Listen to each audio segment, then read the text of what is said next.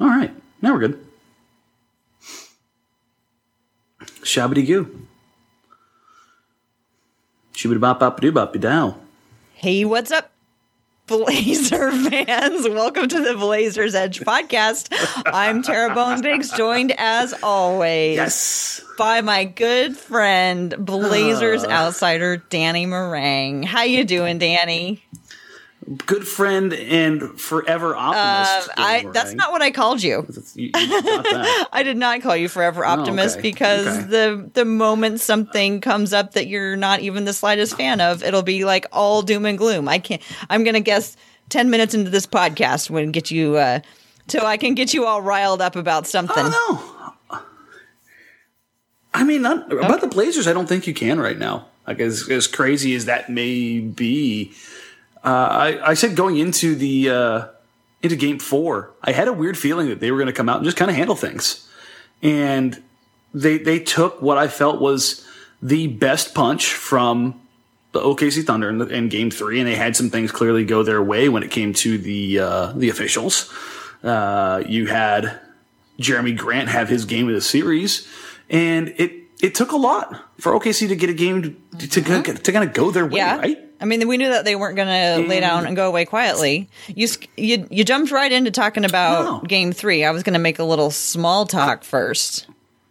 Well, no, no, no, I no, no, for, no, no. This this this is kind of small talk in the sense of the um the feeling about this team I have right now because I've had a lot of people say, "Why can't you be more positive? Why can't you look on the brighter side of things? Why this? Why this?" And then I've always said, and you've heard me say this a million times, Derek. Give me good things to talk about, and I will talk about them. And I think right now there's a lot of good things in, about this team right now.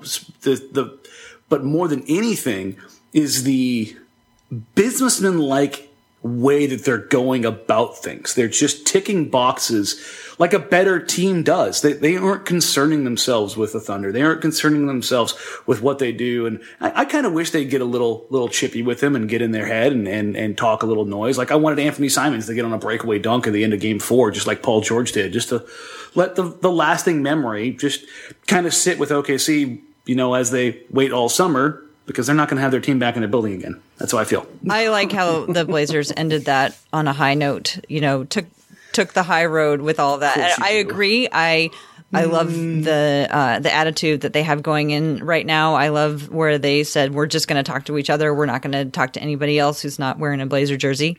Uh, I thought that was a really smart way to focus themselves in um, these playoffs, which have gotten real chippy. Like not just this series, but many series.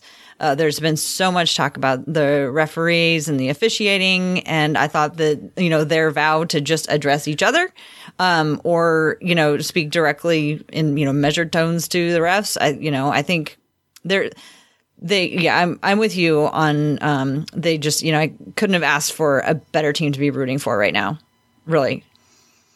Yeah, I mean, it, it, it's not just like the, the basketball because the basketball stuff's kind of taken care of itself. But we, we talked about this. boy, I feel like it was like a month ago, maybe a little bit longer than that. That the, the Blazers actually started addressing the the whole point of getting their ass kicked by the Pelicans last year.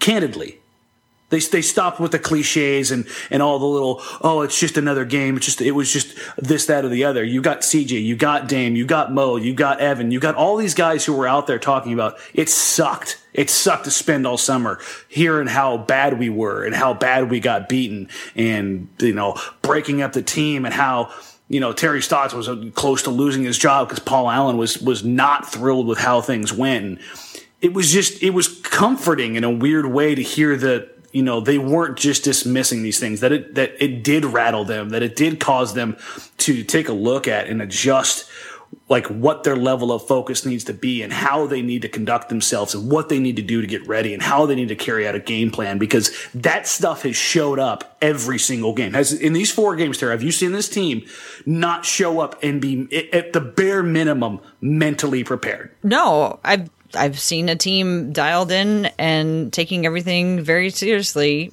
all season, actually, um, and you know attack the the playoffs just like you know they've been aiming for this entire season. It just makes me sad that Nurkic isn't there. It makes me that really bums me out. Yo, yeah. I thought I thought I was going to be the one that brought everything down. Here comes Tara. I wish wish Nurkic was there. Well, screeching Hulk. I mean- come on now.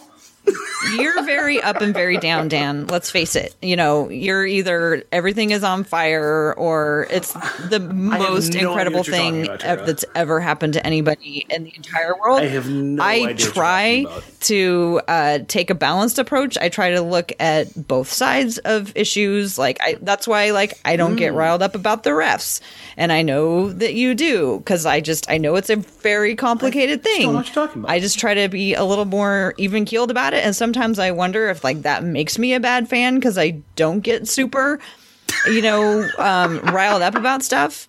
But to me, like all that Oh, there it stuff is. is Tara the bad fan. all that stuff is just extra um, when I just want to, you know, focus on the guys and how they're playing and what they're doing. I mean that that's that's fine. Oh, Um, good. Thank uh, you. Thank you for giving me permission to feel my feelings, Dan. Well, you don't really feel anything. You just said you just don't. You don't. No, I like to. I, I. I I like to keep an even keel. I like to try not to overreact to things, which is why I'm trying not to overreact to their three-one lead. Terabot 2.0. because we have seen what happens even to very good teams who get a 3-1 lead if they have an opponent who suddenly lights a fire and decides that they Yeah. want to put them away.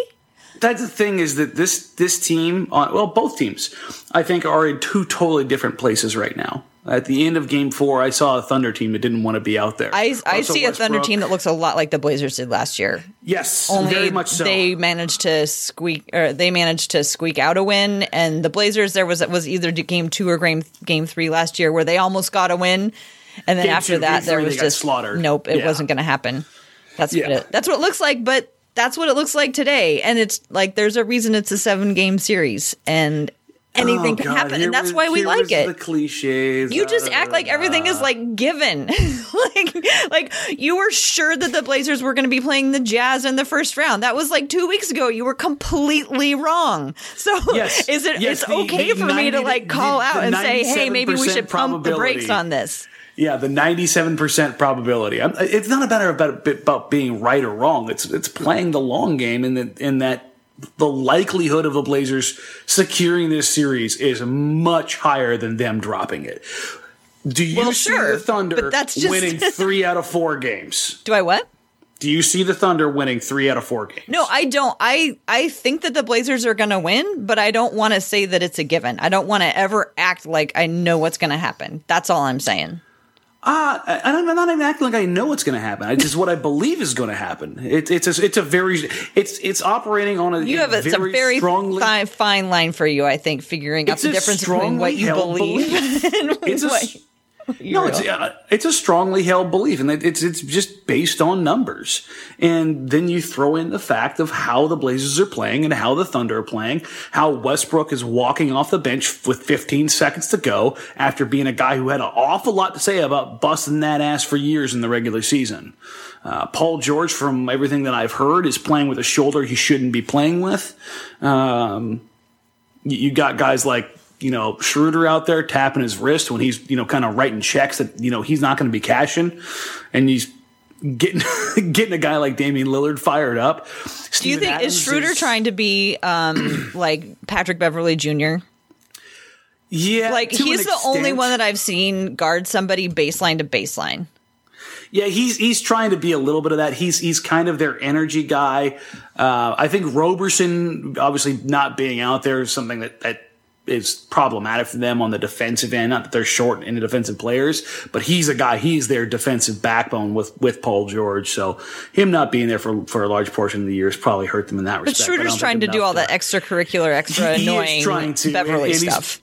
And he's almost doing it like little brother, big brother. Like he sees how Russ conducts himself, and he's like, "I want to be just like him." And then he goes out there and acts a fool, but he doesn't have the cachet, the minutes, or the talent to back that up. I mean, and Dame hit it right on the, in the press conference. The whole idea of um, Schroeder tapping the wrist in his face. He's like, "Huh, yeah, that was kind of funny." He waited until the very end of the game to do that.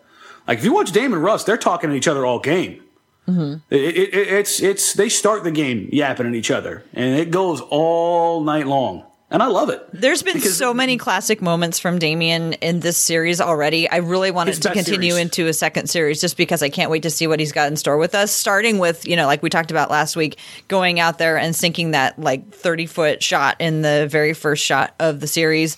And Mm-hmm. then there was his reaction and scoring 23 points after like the rock the baby thing all happened. Uh, yeah, Mm-hmm. He's got signature moments everywhere. He really The, does. Uh, the uh, the defensive stand on Westbrook, where Westbrook clanks a three, and then Dame comes down and hits Mm-hmm. the, the 35 footer in his face, and just starts, you know, clapping and, and he claps in Russ's face after he misses the shot, and then he starts thumping his chest after he bangs a three.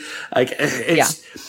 He, we, we talk about this all the time, right, Sarah? The whole idea of like, can Damian Lillard find another gear? Like, can he rewrite his, the one negative he has in his career, which is kind of his playoff resume?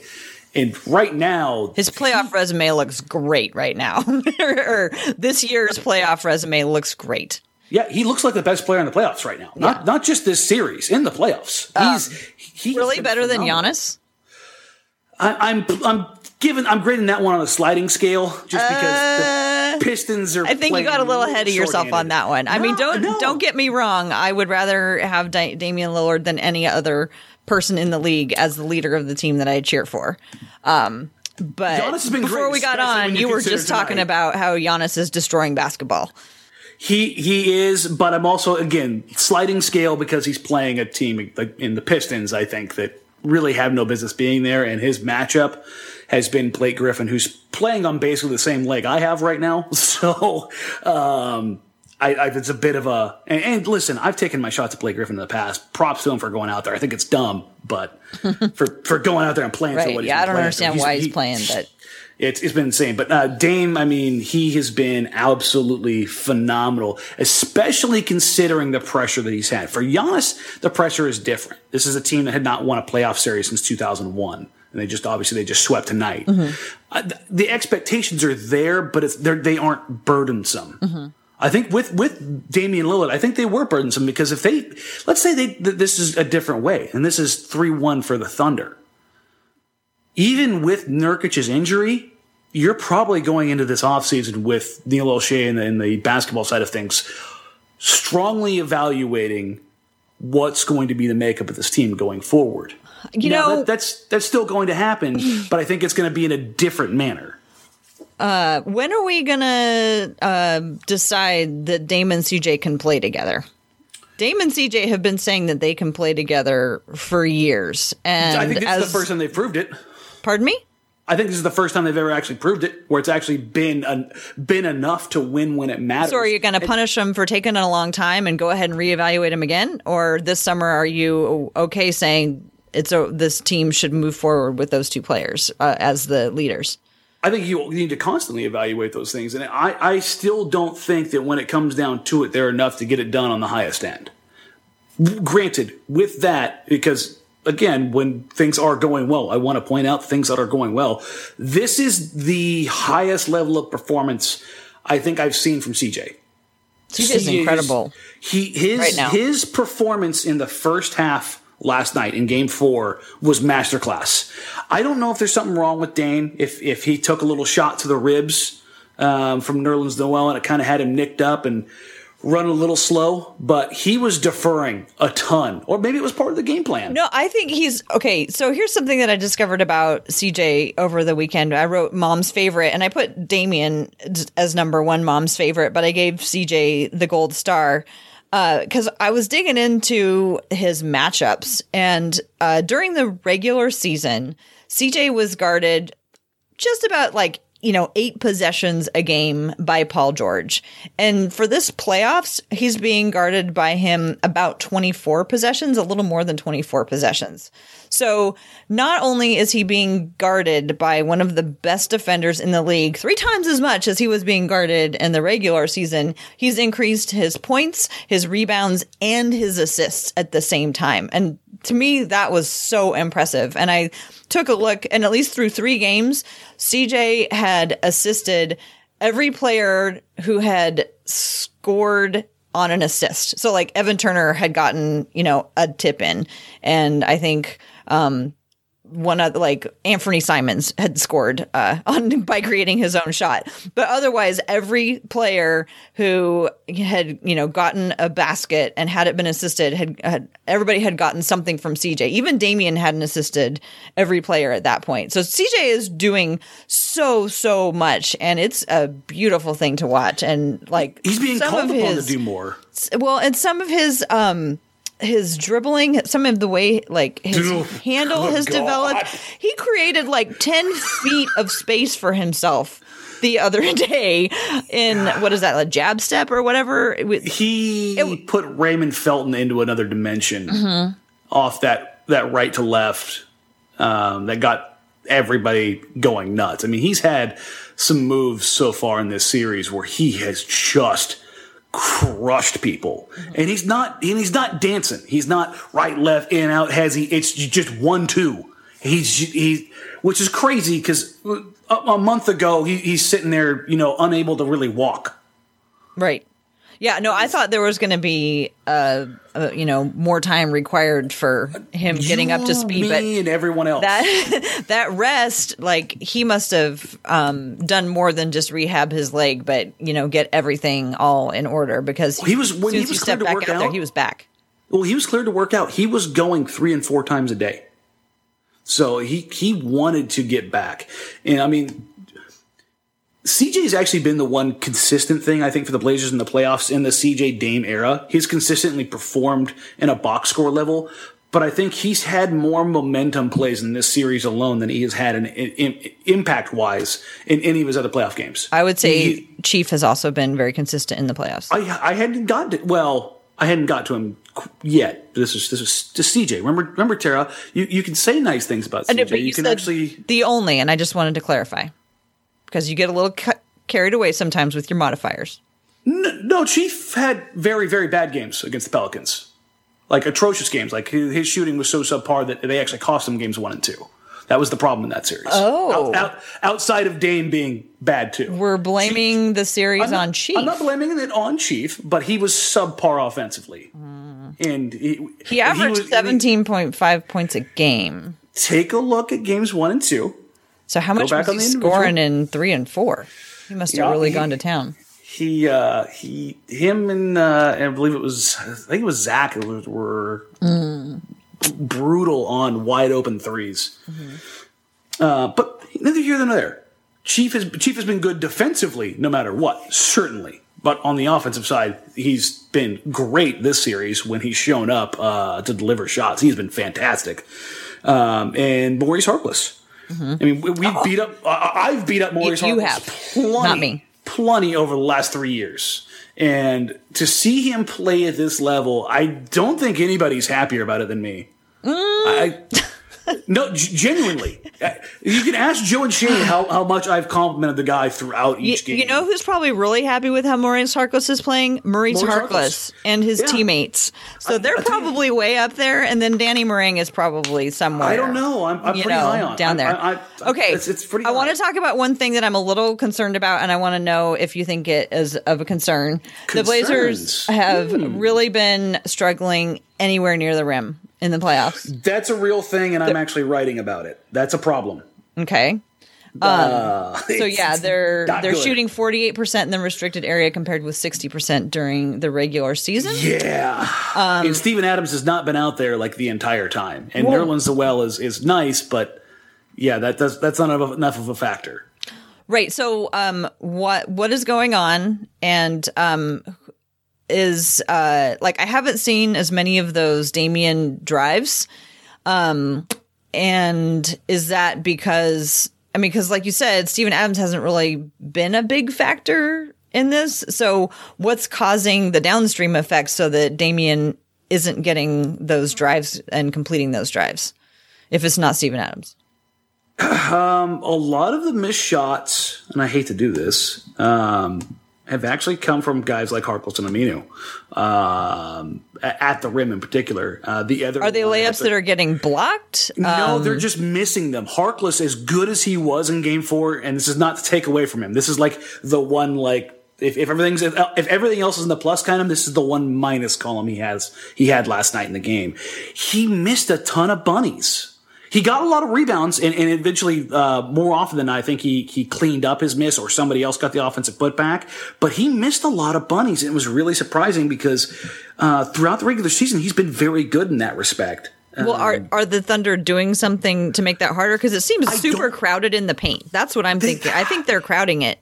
They are kind of. They are when it's Dame. They're because they want to not only limit his effectiveness at the rim because Dame's smaller and not the, quite the, the explosive athlete that Russ is, who can get through these crevices and explode up above everybody. They want to take away passing lanes and shooting angles. Um, what Dame has done, and the Blazers counter to this, is they run their pick and roll 40 feet from the rim right now, so somebody has to recover from 20 feet, and it's just not possible. That that third quarter takeover where Dame went for 25, I mean, I think he had eight eight drives or nine drives where he converted on seven of them, and every single one of them, the one, I think the one that he missed was a ridiculous circus shot that was a kind of a heat check drive. But other than that, he, he's been pretty good around the rim. Yeah, he's Um, he's he has circus shot is a good description. He has had a lot of those where it's just like there's no way that's oh it went in. Yeah, I mean he's he's shooting a little subpar right now. Uh, games one and two, he struggled around the paint. Um, but yeah, it's it's weird because like right right now, Chiefs shooting twenty five percent in the in the in the restricted area, and that's that's that's weird. Yeah, I, I think that I think the Thunder are doing something. Um, and what I want to know is if their next opponent is going to be doing something. Um, so just to recap, game three, obviously the uh, Blazers lost. That was 120, 108 in OKC. Um, game four, the Blazers defeat the Thunder 111 to 98. Game three was the only game that the uh, Blazers let OKC score more than 100 Get over points. Yeah, which is insane when you think about it. Like hundred is not a benchmark that we like. You know, the old Lawler's law: first to hundred wins. Well, every team scores hundred with you know with relative ease. Right. Some teams do it by the third. Sometimes in quarter the third quarter. yeah, so it's it's not the same bar it used to be. Um, so for the Blazers to hold them down, that that's probably the like if I, if I had to rank storylines for this playoffs, how good Dame has been.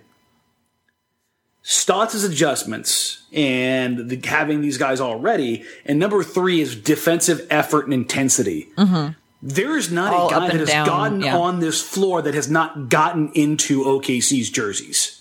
Every single one of them has been physical. Even even Seth, who he, you think when you watch him play, like he hates the idea of it.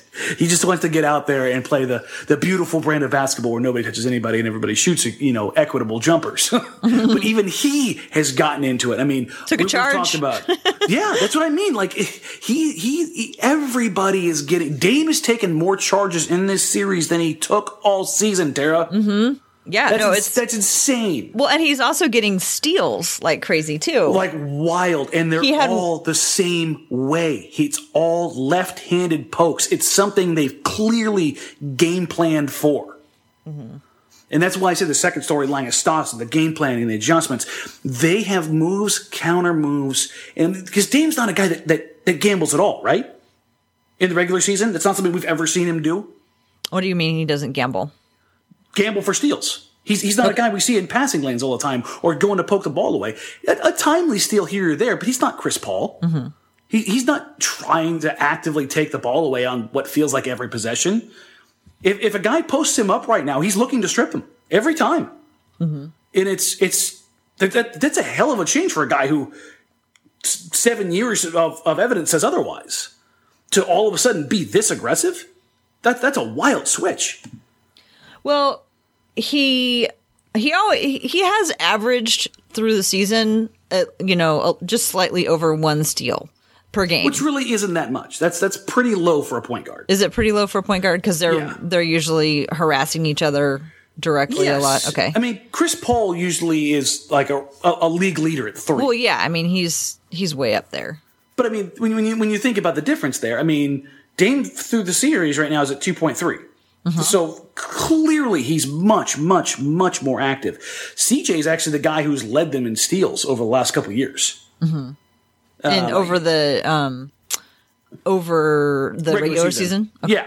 He, CJ's usually the guy. He's hovered, I think, about, like around like 1.2, which when you think about it, kind of puts into perspective how conservative the defensive scheme has always been. Because you would think with guys like Al-Farouq Aminu and Maurice Harkless, um, or heck, even Nurkic. Nurkic actually gets before he went down was getting a fair amount of steals. Um, you know, clogging up passing lanes and having those guys. But Harkless has been phenomenal when he has doubled down um, when he is, is trapped, when he's come over. There was a play where Adams had the size mismatch on Collins in game four, and he took him down once and immediately drew the foul on him, went to the free throw line, come down next possession. They, they go to it again. And Zach did a really good job of not letting Adams go to his first move. He let him get to the middle, but he recovered and he went chest to chest with Adams. And before Adams could really elevate, here comes Harkless from the three point line to absolutely send Adams' stuff out of there. Mm-hmm. And that's that kind of stuff Harkless has done through four games at a level that I have never seen him perform. He has done that time after time after time, and it's scouting knowing time, situation, foul, need, and, and kind of doing like a risk assessment on the fly. Like, does this play necessitate me making this play? Is it worth me possibly getting a foul or digging down here at this right time? And he has come up on the right side of that equation more often than not. I will say the only time that in this series that I've seen it where it's like, Mo, what the hell are you doing? was on that long offensive rebound where it ended up going back to Schroeder and Mo had already taken up off court, uh, up court. I think it was in the second quarter of game four, and Schroeder canned the three in the corner. And Dame looked at Mo like, come on, man. but that is literally the only time I've seen Mo be on the wrong side of that equation. I think Mo looks like um, he's playing uh, like he's having fun and he's kind of playing with some abandon. Like his he's yes. fouling and he's fouling uh, he is fouling and he's fouling hard and he's making them feel it, but he's not squandering his fouls. I, I feel like the team is uh, fairly in control as much as they can be of the foul situation. It's not like a couple years ago where they were just like, oh god, like it was them, yeah. uh, you know, making yeah, bad, averaging bad five fouls. fouls a game right now, so he's getting his money's worth. But he's night. got yeah, but you know, you have fouls. He's got to guard Paul George. He's got to right. help on uh, off the Russell Westbrook. He's got to help down on Steven Adams. No, no. I, I mean, I'm disappointed I, when Myers comes in and he doesn't have at least five fouls, like on purpose. hey, you know what? Quick shout out to Myers for even being able to go uh, in the first half yesterday. Um, oh right, because he, he, was ill. I heard he had his head in a trash can. Poor guy. Yeah, so don't eat the sushi in Oklahoma, folks. It's landlocked. Oh. Um. Poor guy. well, um, I want to talk a little bit about the other playoff series that is uh, going on right now that uh, is of interest to Blazer fans, and that is the Denver San Antonio series. I don't want to uh, get too far ahead of ourselves, but things are certainly looking good for the Blazers. Ahead to get out of the first round.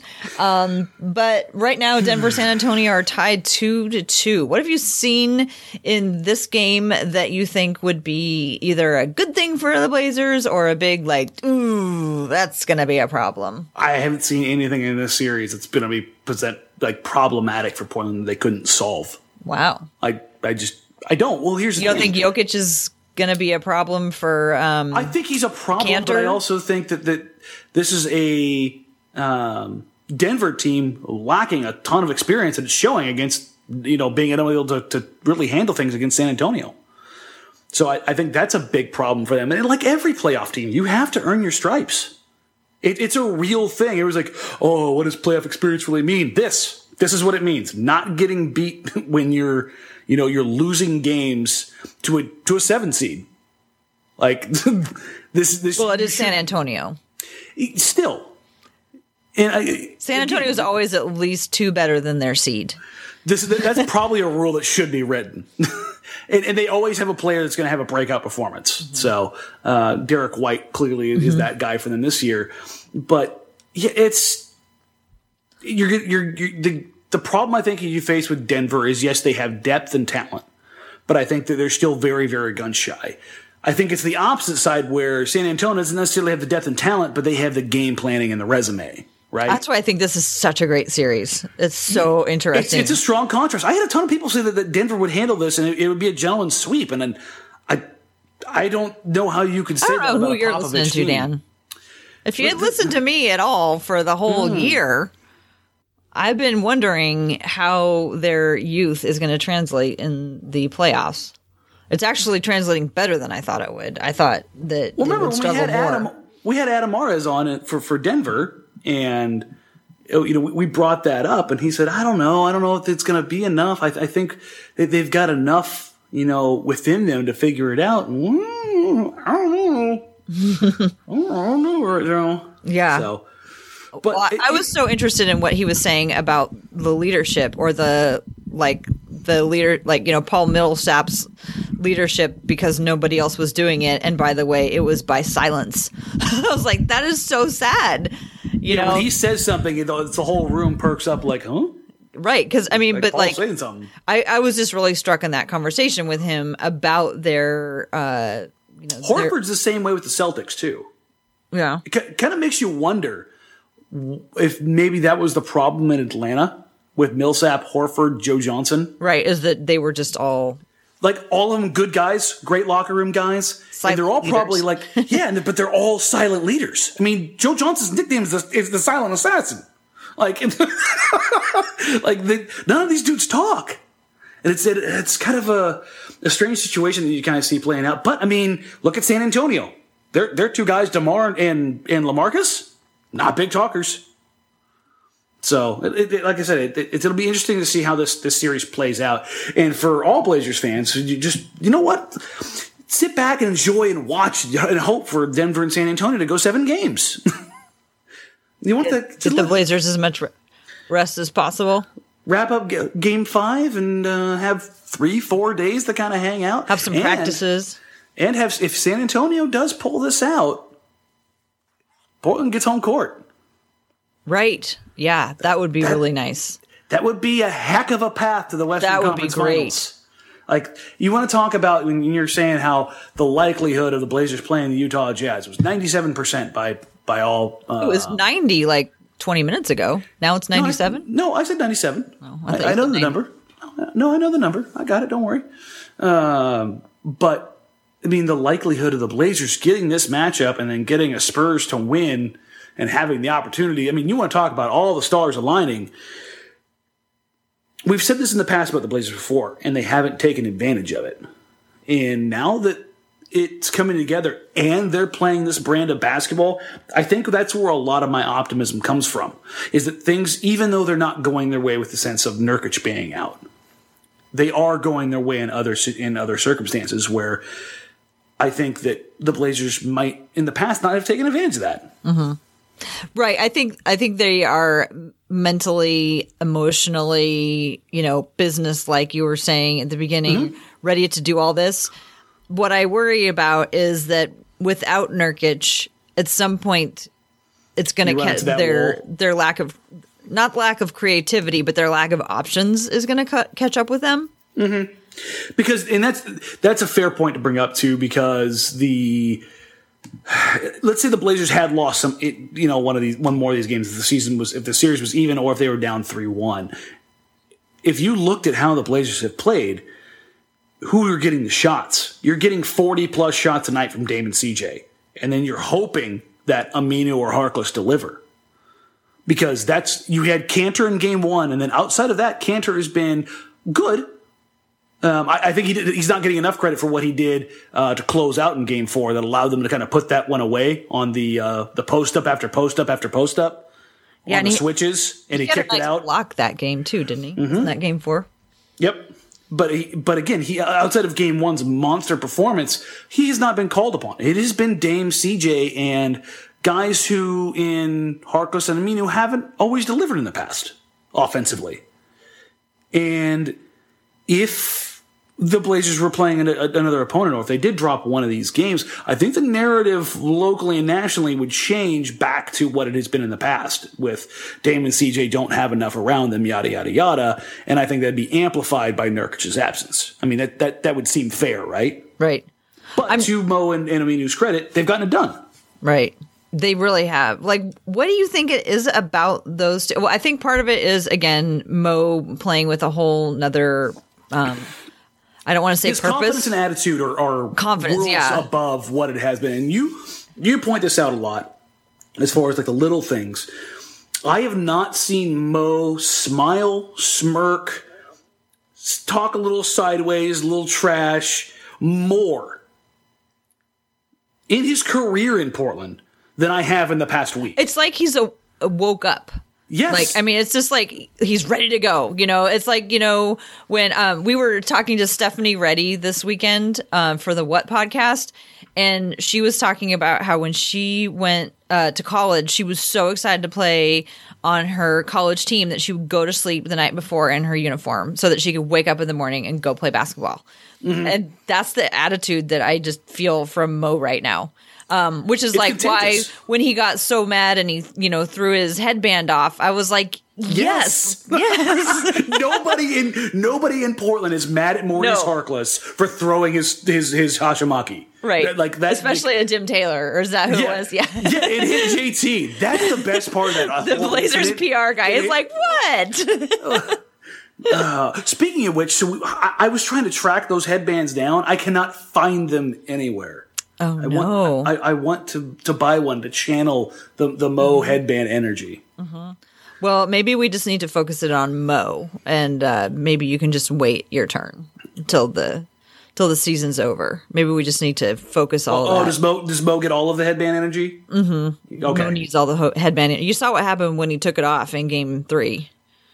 yeah, it's true. Things went sideways. Yeah, so he just needs to put it on there, hold it all together. Uh, it'll be I will, great. cha- I will channel the powers of a horrible mustache until then. I want to give a shout out to a listener of ours named Brian who came to the Women's Hoops and Talks meetup that we had uh, yesterday. God, it seems like a long time ago.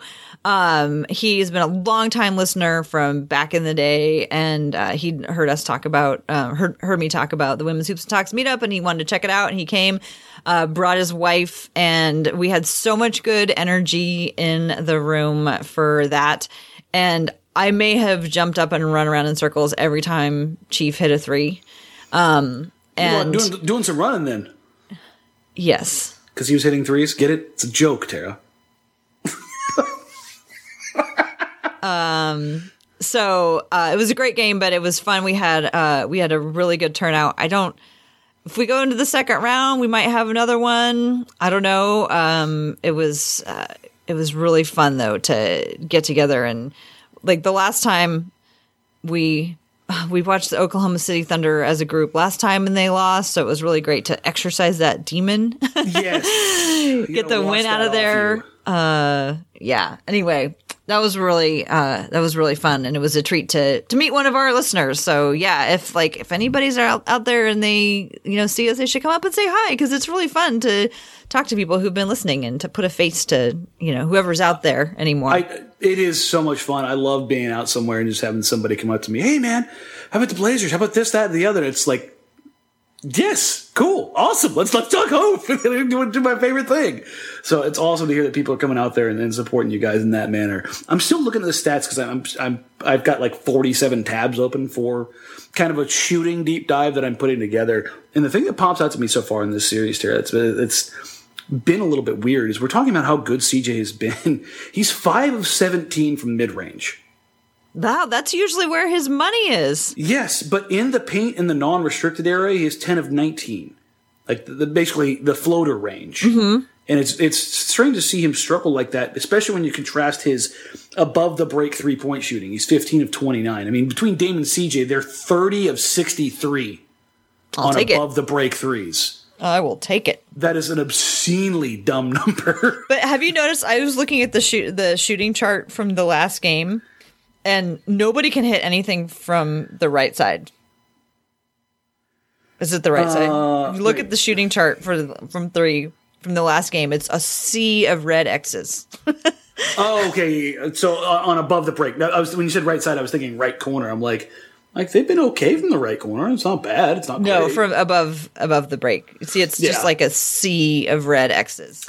Yeah. No, they they uh, they did have a period where they just couldn't hit the broadside of a barn. I don't understand why teams let them get to that. I don't let, let get to that left side. I don't know why people let Damien get to that side. yeah, yeah. I mean, you, just think about the always makes that shots shot. hits. The shot. Like, They're- don't they're- they all know that shot? Like, Yes, don't let the thing, Tara. get there. They do know it. That's what makes those guys so special. Is that These teams know it. It's on the scouting report that Dame's tendency and CJ's tendencies are to end up there. And these mm-hmm. guys can still get there. And they That's a can still get testament how good they really are at creating their own shots. I mean, you think about the big shots that they've hit in this series, with the exception of Dame's logo threes, where have they come from? That left wing. I mean, they, they are just absolutely that when Dame started off 0 for 6 and he hits that shot going into the second quarter and then they make that big run and Dame comes out in the third quarter and goes nuts again, hits those back to back threes when the Thunder started kind of creeping up and then the Blazers blow that game open. Those were both back to back corner threes or left wing threes from Damian Lillard. And also in between there, there's a three from CJ McCollum on the left wing. So, I mean, they're, the clearly that's their spot and they get to it and they're figuring it out. And it's, it's just cool to watch. Yeah, it really is. That's pretty much the sum of, sum of it is, and it feels a little bit like extra basketball because after Nurkic was down, like you referred to earlier, after Nurkic went down, it just felt like, well, they did a great job this season, and I really thought like, well, that's it. Um, but credit to them for pulling it together. I still miss him desperately because I just think the basketball was even more fun. Yes. Um, it was more creative. And one of the things is, you know, how I was always talking about like how Blazers, no matter how much it feels like they're moving the ball around, are always 24th or 25th in assists. Like the game that they got the most assists was the game that they lost. But I don't even care anymore. Like, Yeah, again, that's I think that's a testament to how good Dame and CJ have been in that the offense is running through them and they are killing it right now. But the next round, I think the matchup is going to be that that is going to be tested, and I think your your your theory on assists and where they fall as a percentage is going to be put to the test big time. yeah, they're at the playoff equivalent of 24th now. So like, or I guess they're the playoff, they're 30th, basically the 30, the playoff equivalent of 30th in that they're dead last, I believe. Oh no, they're second to last, I think. Um, I can't remember in, in assists. But the other thing is, is they're, it's so I've gotten used to watching that style of play so that now when I turn around and I watch a game like Denver or Golden State and they're just like passing it all over the place, I'm like, God, what a waste of time. like they're just and like all those times that they're doing that, somebody could have just grabbed that. So I've got and my brain has started to like uh like the pattern of um isolation and Where the ball um, doesn't go to one side, uh, it stays on one side of the floor and doesn't get the defense to shift. I mean, like every time someone like throws the across a, a ball like across the court, I just have like flashbacks to soccer when somebody would like put, cross the ball in front of the goal, and you're just like, "What are you doing?" and that's what I always feel like when I see people like uh, throw lobbing the ball across court. Like, what are you doing? Somebody could have just grabbed that. I know it's not the same, but that's what it feels like. No, no, I I understand that, and it was actually nice to see. Um, I can't remember if it was Dame or CJ. Now I think it was CJ who. No, it was Dame. It was Dame. Yeah, off the trap, he he had Mo who cut to the rim for the uh, the dunk, where they literally just left him. He threw a really risky pass over a very long and active Thunder defense, exactly where it needed to go. And Hark was able to secure it, throw it down for the dunk, and basically ice the game. CJ had a nice over the top pass to uh, Zach Collins, which I thought you probably liked because it was Yes. a tall pass to a tall man. Um, although I so miss those bounce passes. I'm, you're- Yeah, I guess you're happy, but I miss them. I don't know if you noticed the turnovers that Dame had in the, in the first half of that game, what they came on.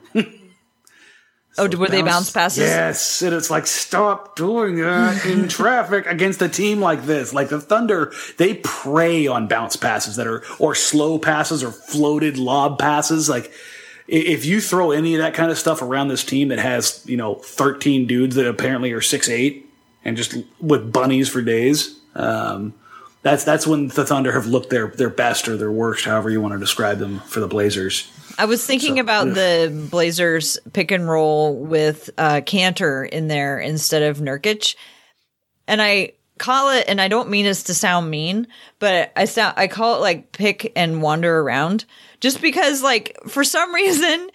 A Kanter doesn't go straight. You know what I mean? like when Damon and uh, when Dame and um, Nurkic have the pick and roll going, they're going so hard straight to the basket. And when uh Kanter gets it in the pick and roll, it's like he always has a bunch more space on one side and he always kind of like wanders into that space before then heading to the heading to the basket. A big part of that is that the, the adjustments the Blazers made to keep the traps away is that they're pulling pick and rolls out to 30 plus feet. Mm-hmm. And that makes the that Thunder much more have- space. Yes, and it creates more space, and it makes the Thunder much, much more hesitant to double because if Dame breaks the double that far away from the rim, there's there's literally nothing you can do but, but foul him. That is literally the only thing you can do from a scheme standpoint at that point in time because you're you've committed two guys who are now out of position and they're on the trail, thirty feet away from the rim. And So it's- different than what they were doing before with Nurkic. Yes, and I think they would have done this with Nurkic too, because this this is how you this is one way to counter the trap and the pressure, and and the the the counter to this counter is that if they start sagging back in, guess what? Dame set the precedent of to start the series. Hey, Yeah. just so you know, I'm more than willing and capable of canning 35 footers if you let me walk into this shot. So and Oh, I that- that's that why so I think that I, that's why I think that shot meant so much to start this series. Oh, yeah. it, it, it set the precedent not only energy wise but scheme wise of what they were going to do. Right. Just let us remind you, don't forget what that first shot felt like. Yeah, no, I think it was it was brilliant. Brilliant strategy. Can't wait to see where they go from here, but we should go ahead and wrap it up here. Um, you got anything else that you want to talk about? No, it's just that I'm uh, We'll just wait it out. strangely weird, weirdly. I don't know. I'm trying to find the right word for this. Is it is it joy, joyful, happy, content? No. I would say content. you're just feeling super confident and that makes you feel really good because you like to feel confident. I do like feeling confident, and James Harden just took a charge, which just irritated the hell out of me because it wasn't a charge. Focus on the Blazers. Sorry. So I think I think what you're feeling is uh, confidence. What Optimism. I feel is, and it has. I hate to say pride because I did absolutely nothing right to get them to this point, but pride in them as a team that I root for, in just how much they have uh, put it together and um, shown everybody who ever said anything about them not believing in them. They just were like, no, we did this. And I just love it. Anyway, uh, we should uh, cut it off right there. You can find me at TCB Bigs on Twitter. You can also follow the Hoops and Talks podcast. We have had some such fun guests lately. I don't know if you had a chance to listen to any of them, but we talked to Stephanie Ready of TNT. I did. and I saw her at the game uh, in Game Four. I saw the camera picking up. She was right behind the uh, Kevin Lamar. Yeah, yeah, she um she was just absolutely delightful to talk to. And then we got to talk to Jennifer, which was amazing. She was just she's this a cool lady who loves basketball and one day had an opinion about something CJ had said. and it just all spiraled on from there. And so it was absolutely wonderful to get By to talk way, to Jennifer. Ga- Game of Zones captured that brilliantly, and not, not to not to pub somebody else's work, but that that skit with the Blazers was fantastic. yes, it was. Um so anyway, go ahead, take us out of here, Dan. All right, folks, you can catch me on Blazers Outsiders before and after every game, and hopefully there's at least one, two, three, four, five, uh, a lot more uh, to close out the season here. Uh, on social media at dmarang at d-m-a-r-a-n-g as always my dms are open. And as the playoffs have come i'm getting a lot more of you uh, asking questions and, and popping in. Like please continue to do so. I got I, they're open for a reason so we can we can talk hoop. Uh, my girlfriend doesn't doesn't always kill me um, for opening up my cell phone and checking the DMs. But uh, uh, thank you to everybody who does that because it, it's it's an honor and a privilege, and it's fun as hell to be able to talk hoops for a living. So thank you. Um, but other than that, uh, I think we've got some things planning on the loose ends right now for the second round um, that I'm hoping they'll be able to talk about once the Blazers win Game Five and secure the series and have a couple days off. But other than that, I think we're good to go. So Tara, go ahead and take us out. All right. Well, thanks everyone for listening. Make sure that you subscribe to the Blazers Edge podcast on whatever app you use to listen to your podcast. Follow them at Blazers Edge. Tweet at us, let us know what's going on, and we will talk to you soon.